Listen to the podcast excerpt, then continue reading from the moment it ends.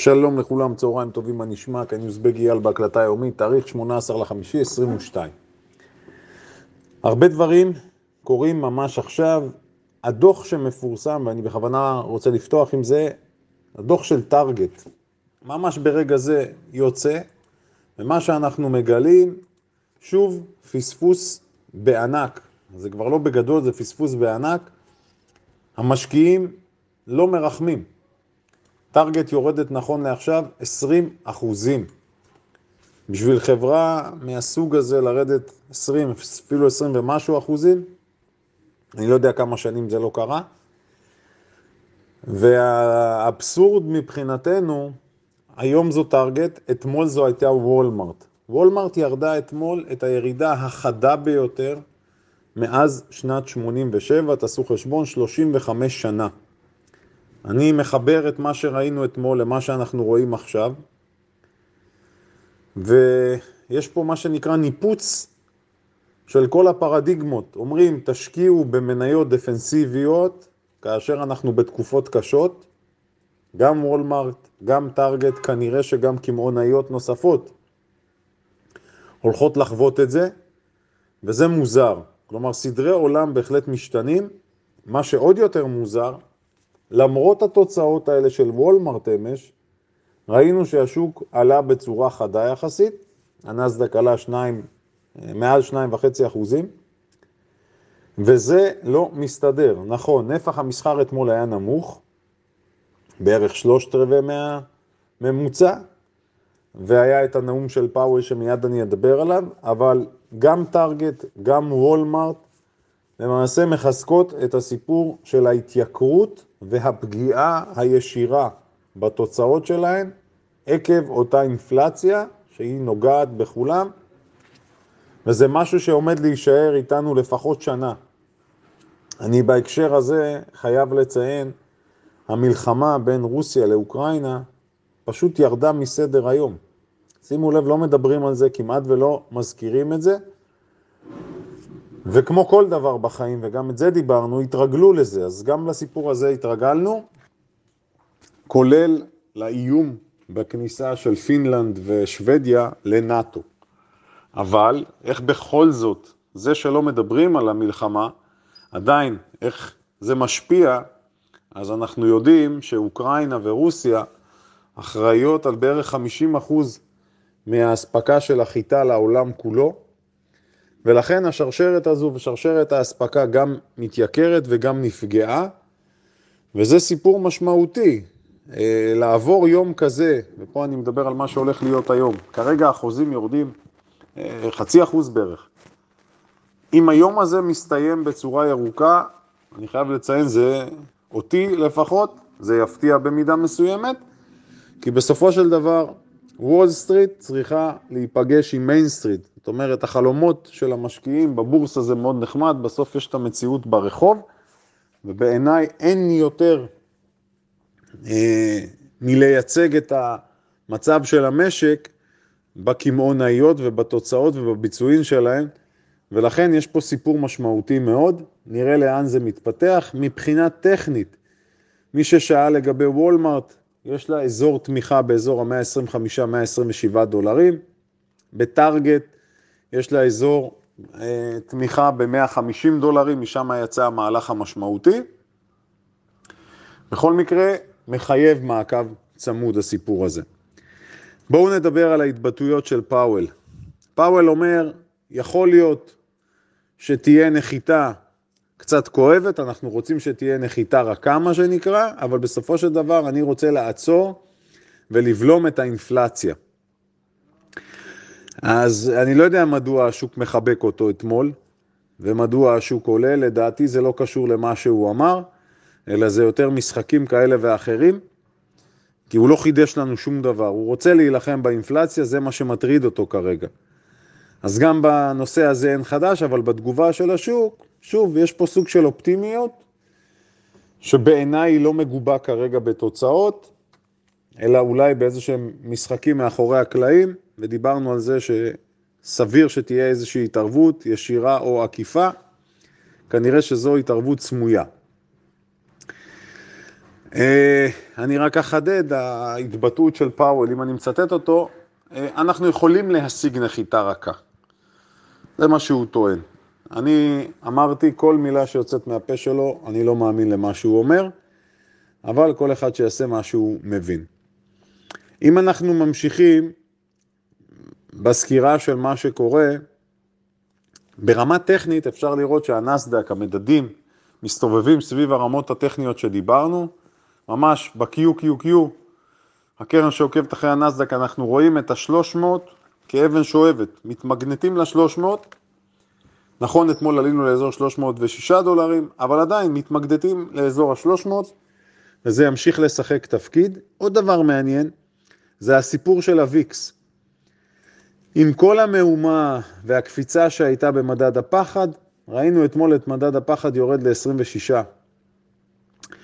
עכשיו, האם השוק למעשה מקבל בהכנעה את המצב? כנראה שכן, כי עובדה שמפלס הפחד ופעם נוספת ירד, היינו כבר באזור ה-36-37 דולרים, אה, לא דולרים, אלא אזור 36-37 בוויקס, ועכשיו אנחנו יורדים שוב לאזור ה-26, כלומר התכנסות פנימה.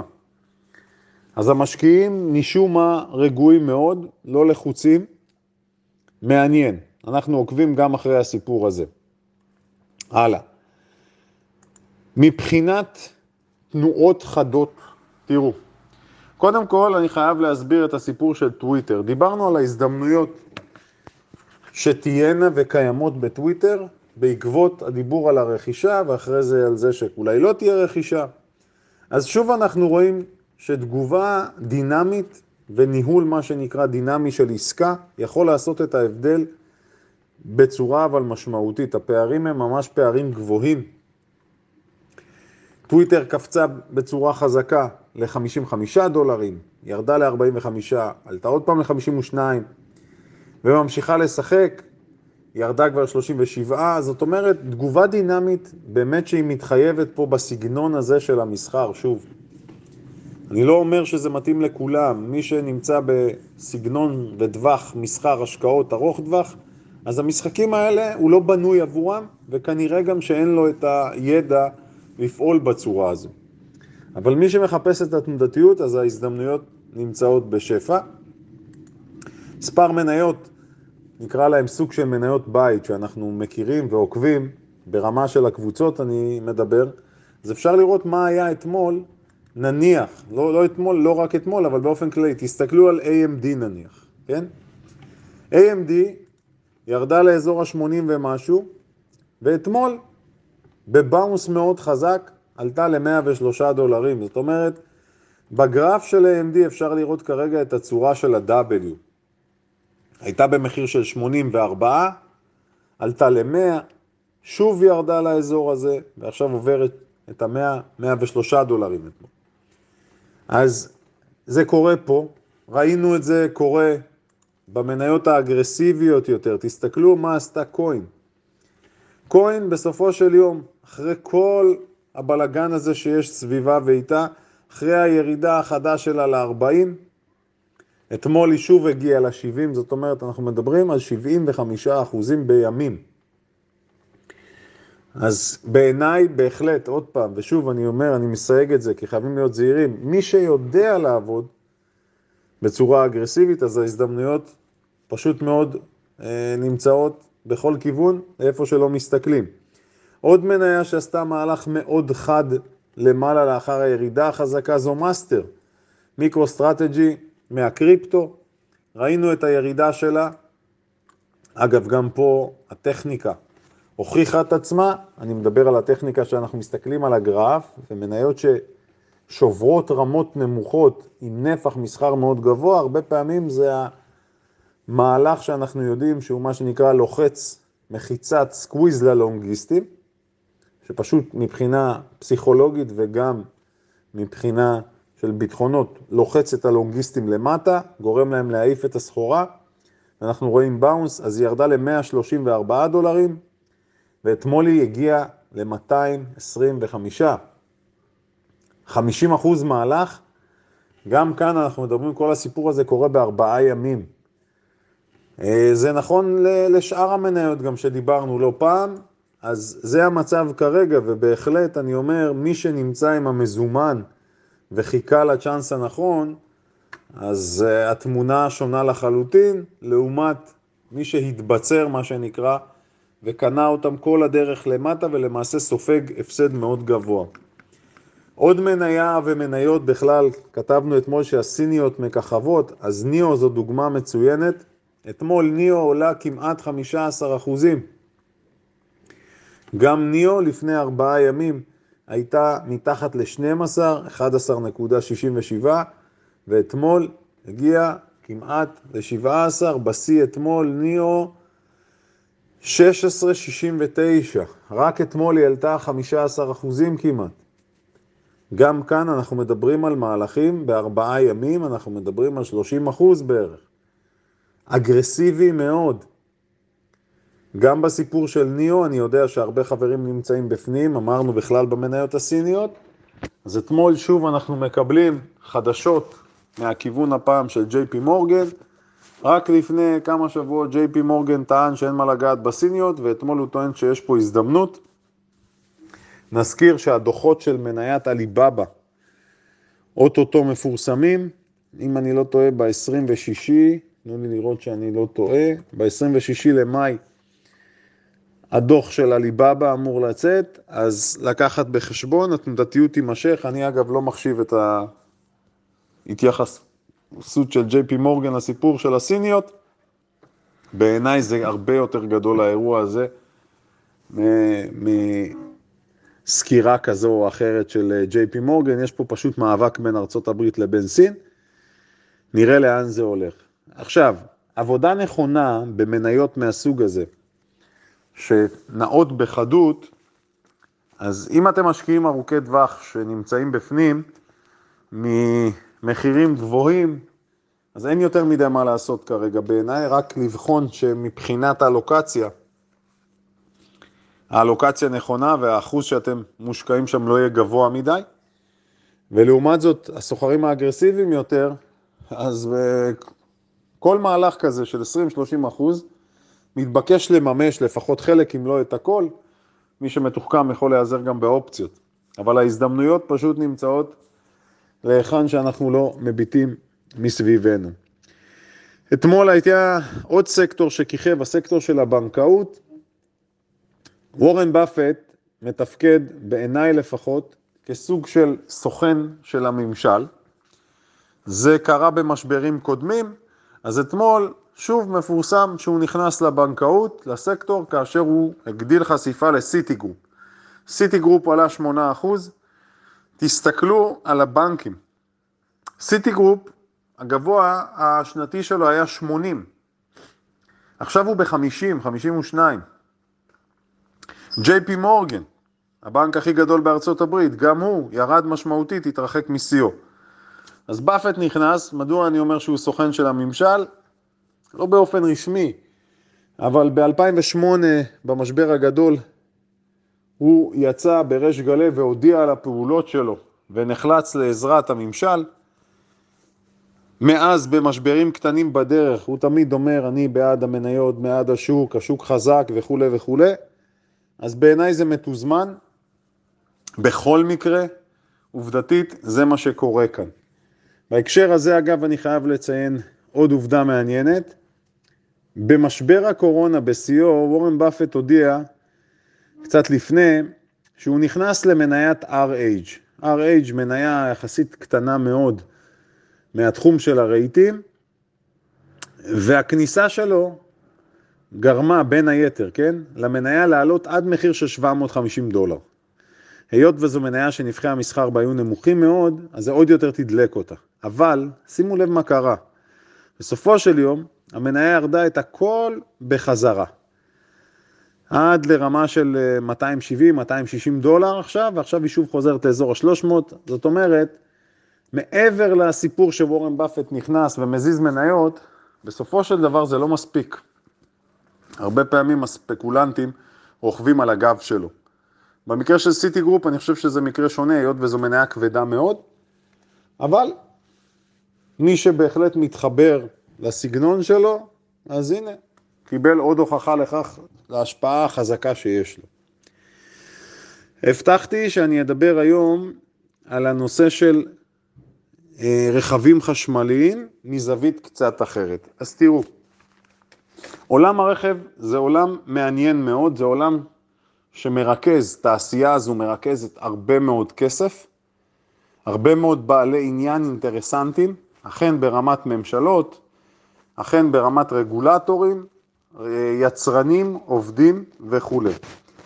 אחת הדילמות הגדולות שאנחנו מכירים אותה בארץ בצורה מאוד ישירה, אני חושב שכמעט כל אחד נתקל בזה, יש את הסיפור של המחירונים של הרכב. תכף תראו איך אני אחבר את זה לסיפור של הרכב החשמלי. בארץ נהוג לעבוד לפי מחירון לוי יצחק. עם השנים נוצרה אלטרנטיבה של מחירון יד שתיים. בואו רק נסביר משהו.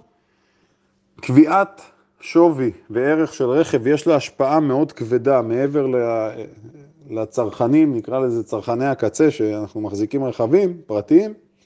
בעיקר זה נוגע לכל אותן חברות ליסינג, השכרה וכולי, שמחזיקות ציי רכב, והשווי שלהן נקבע בהתאם לשווי של המלאים.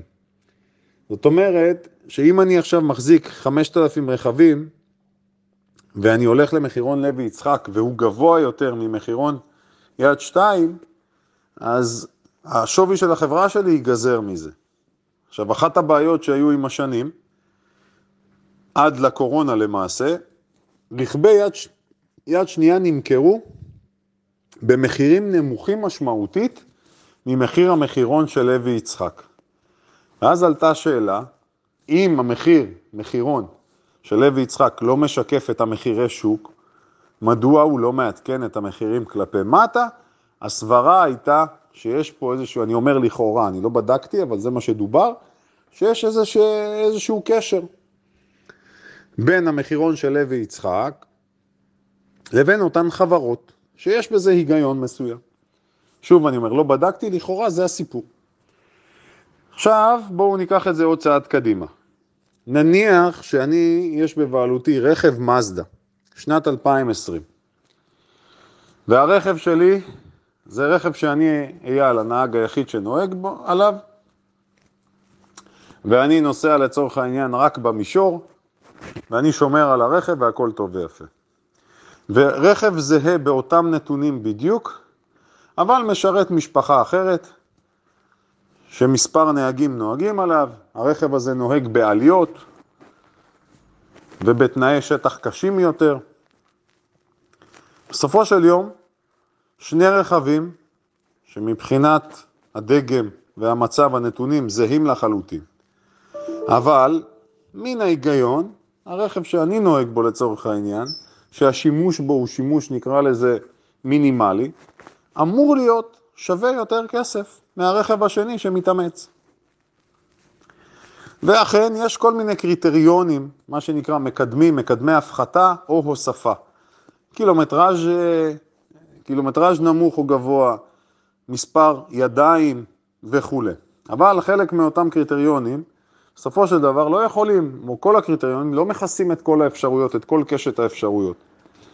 מה שאומר שתמחור של רכב עקרונית בעולם נורמלי, כל רכב אמור לקבל הערכת שווי נקודתית. זה לא קורה היום. אבל זה מה שאמור להיות בעולם מתוקן, אוקיי? אז מהסיבה, גם מבחינה לוגיסטית, לך עכשיו תזמין הערכת שווי לכל רכב באופן אינדיבידואלי, זה מסובך. אבל זה מה שאמור להיות, זה לא קורה. עכשיו, מדוע הסיפור של הרכבים החשמליים הוא מסובך? כי ברכב חשמלי, אני לא יודע עד כמה אתם מודעים לזה, המחיר של הסוללה הוא מאוד גבוה. זאת אומרת, אנחנו מדברים באחוזים על נגיד, עוד פעם, אני אומר באופן גס, בין 30 ל-60 מעלות הרכב, זו, מרכב חשמלי זו סוללה חשמלית. עכשיו, כיום, כאשר מוכרים את הרכבים החשמליים, המקדם מכירות, הייתי אומר, הכי חזק, זה חבר'ה, עלות הדלק. אם אני משווה, גם פה אני אומר באופן גס, צריכת דלק לעומת טעינה של חשמל, אנחנו מדברים על יחס של 1.6. זאת אומרת, אם אני מתדלק 6,000 שקל בחודש, כן? בתדלוק בנזין, יעלה לי 1,000 שקל חשמל. לרכב חשמלי, שזה יכול להיות חיסכון אדיר. אגב, רכב בממוצע נוסע 15-20 אלף קילומטר בשנה, אז עלות, אם אנחנו מסתכלים ברמה שנתית, עלות ממוצעת לתדלוקים צריכה להיות בסביבות 1,500-2,000 שקל בחודש לרכב נורמטיבי, שזה שם אותנו בשנה בסביבות 20-25 אלף שקלים, אז רכב חשמלי יצרוך, אה, עלות ההטענה שלו תעלה בערך 4,000 שקלים בשנה, שזה חיסכון מאוד משמעותי. אממה, המחיר היום של רכבים חשמליים גבוה יותר, גם בגלל נושא של מיסוי וכולי, אבל בסופו של יום אנחנו לא יודעים מה יהיה השווי של הרכב החשמלי כתוצאה מהסיפור של הסוללה החשמלית. זאת אומרת, מה יקרה לרכב חשמלי בן חמש? מה יקרה עם הסוללה שלו? אז היצרנים נותנים לנו איזושהי אחריות מורחבת היום. חמש שנים או שמונה שנים אחריות על הסוללה. אבל יש פה הרבה מאוד נעלמים. ולכן, אני אומר, מאוד קשה לדעת לאן תעשיית הרכב תצעד, כולל לגבי הנושא של מחירי יד שנייה, מחירי המשומשות. היום כל רכב חשמלי נחטף כי יש מחסור ברכבים חשמליים. אבל כשיגיע היום ויעברו עוד כמה שנים, יהיה מאוד קשה, לפחות לתפיסתי כרגע, יהיה מאוד קשה לתמחר את זה. ויכול להיות שהחיסכון הרב שיהיה בדלק יבוא לידי ביטוי במחיר הסוללה וההחלפה העתידית שלה. בנוסף לזה, צריך לקחת בחשבון את הנושא של השימוש והתקלות. ברכב חשמלי כעיקרון, המנוע הוא מנוע אמין יותר. יש פחות תקלות מרכב בנזין, כלומר התחזוקה של רכב חשמלי נמוכה יותר. זה גם דבר מהותי, לזכות הרכב החשמלי. הבלאי, אגב, היחידי שאני ככה, ממה שדיברתי עם אנשים שיש להם רכבים חשמליים, מדברים על בלאי גבוה יותר בצמיגים, לפחות בחלק מהדגמים. עוד נקודה חשובה זה עמדות הטעינה. האם תהיינה מספיק עמדות טעינה? כיום אין מספיק עמדות טעינה. עוד דבר חשוב זה הטווח. אחד הסיפורים שאני בדקתי כדי לראות אם זה אמין, מסתבר שכיום, היות וטווח הנסיעה ברכבים החשמליים נמוך מרכבי בנזין, יש לא מעט נהגים שנתקעים. עכשיו, מתי זה הופך להיות מסובך יותר? מה זה נתקעים? הסוללה מתרוקנת. מתי זה הופך להיות מסובך יותר? למי שעושה נסיעות בין עירוניות. אז אם אתה יוצא לנסיעה בין עירונית, אתה למעשה צריך לחשוב טוב, האם זה יספיק או לא יספיק? האם הסוללה תספיק או לא תספיק? וזו גם אה, נקודה שיכולה להיות מטרידה מאוד. אז ההשוואה הפשטנית, להגיד שהחיסכון בדלק ואולי גם בזיהום אוויר זה מוצדק, זה לא ברור עד הסוף. זאת אומרת, במבחן התוצאה אנחנו עדיין לא יכולים לקבוע את זה. אני אומר את זה כי יש הרבה מאוד חברים שחושבים שזהו, שהרכב שה... החשמלי זה מה שיכבוש את העולם. לא כל כך מהר לדעתי. ועוד נקודה חשובה, לא ברור היום עד הסוף, לא ברורות עדיין כל ההשפעות שיש. כולל הנושא של הקרינה מהסוללה, ואולי עוד תקלות עתידיות שיכולות להתרחש. אני מספר את זה כדי לפתוח את הראש לא תמיד, גם אם יש איזושהי תופעה שהיא תופעה סוחפת, לא תמיד אנחנו מבינים אותה עד הסוף. אחד החברים אמר לי בחוכמה, שיכול להיות שנכון להיום, דווקא הרכבים ההיברידיים, שמשלבים גם מנוע חשמלי וגם מנוע בנזין, יכול להיות שהם מספקים פתרון שהוא טוב יותר, לפחות עד שיפתרו את הנושא של טווח הסוללה, יש בזה משהו. זהו להיום חברים, שוב אני מדגיש, אני רוצה לסכם הסיפור של טארגט ושל וולמארט בעיניי אומר שיהיה מאוד קשה לעבור את הימים האלה כימים ירוקים. אוקיי, אז תיקחו את זה בחשבון. הבטחתי שאני אדבר על נדל"ן בעתלית, נדל"ן באופן כללי ונדל"ן בעתלית, אבל ההקלטה פשוט שוב, התארכה מעבר לצפוי. אז נעשה את זה מחר בעזרת השם, שיהיה לכולנו מסחר מוצלח ומהנה.